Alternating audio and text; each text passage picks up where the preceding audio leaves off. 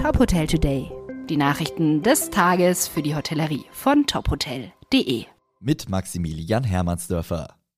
Seth Rosenberg ist neuer Präsident der Hospitality Sales and Marketing Association Deutschland. Er konnte sich bei der Wahl im Rahmen der 52. Jahreshauptversammlung gegen Uwe Krohn von den Hhotels.com und David Friedemann Henning, Inhaber des Familienunternehmens Big Mama Hotels, durchsetzen. Seth Rosenberg löst den amtierenden Präsidenten Georg Ziegler ab. Für die Zukunft sei ihm vor allem eines wichtig, in Schwung bleiben und etwas in Bewegung bringen. Dies könnten Menschen sein, aber auch Themen wie beispielsweise Sales, Human Resources, Digitalisierung und Kommunikation mit Verbänden und Partnern. David Friedemann Henning übernimmt die bisherige Funktion von Seth Rosenberg als stellvertretender Präsident, Uwe Krohn die Funktion des Schatzmeisters von Sabine Möller. Das Sheraton Munich Arabella Park Hotel wird künftig unter der Marke Four Points aus dem Portfolio von Marriott Bonvoy geführt.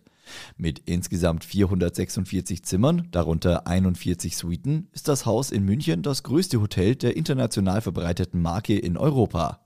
Um den Gästen das für die Marke Four Points typische Erlebnis zu bieten, wurde die Lobby von Joy Design neu gestaltet. Das offene Konzept beinhaltet neben den Check-in-Schaltern die Best Brews Bar, einen Loungebereich, eine Kaffeestation sowie einen ruhigeren, im Bibliothekstil gestalteten Bereich. Die farbliche Gestaltung des Designs ist in warmen Naturtönen gehalten, verschiedene Braun-, Beige- und Grautöne. Das Haus verfügt zudem über ein Frühstücksrestaurant und einen 800 Quadratmeter großen Wellnessbereich. Das Hotel Hubertus Mountain Refugio im Allgäu hat zur Unterstützung der Servicekräfte Balu den Serviceroboter eingestellt. Laut Hotelbetreiber Marc Traubel bringt Balu benutztes Geschirr von den Tischen oder vom Servicepunkt in die Abwaschküche. Er erklärt, da unsere sieben Stuben sehr weitläufig sind, können wir das Geschirr auf dem Roboter zwischenlagern und sparen uns damit viele und lange Laufwege.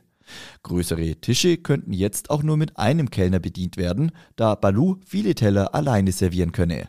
Für Servicemitarbeiter bleibe deshalb mehr Zeit für die persönliche Betreuung der Gäste.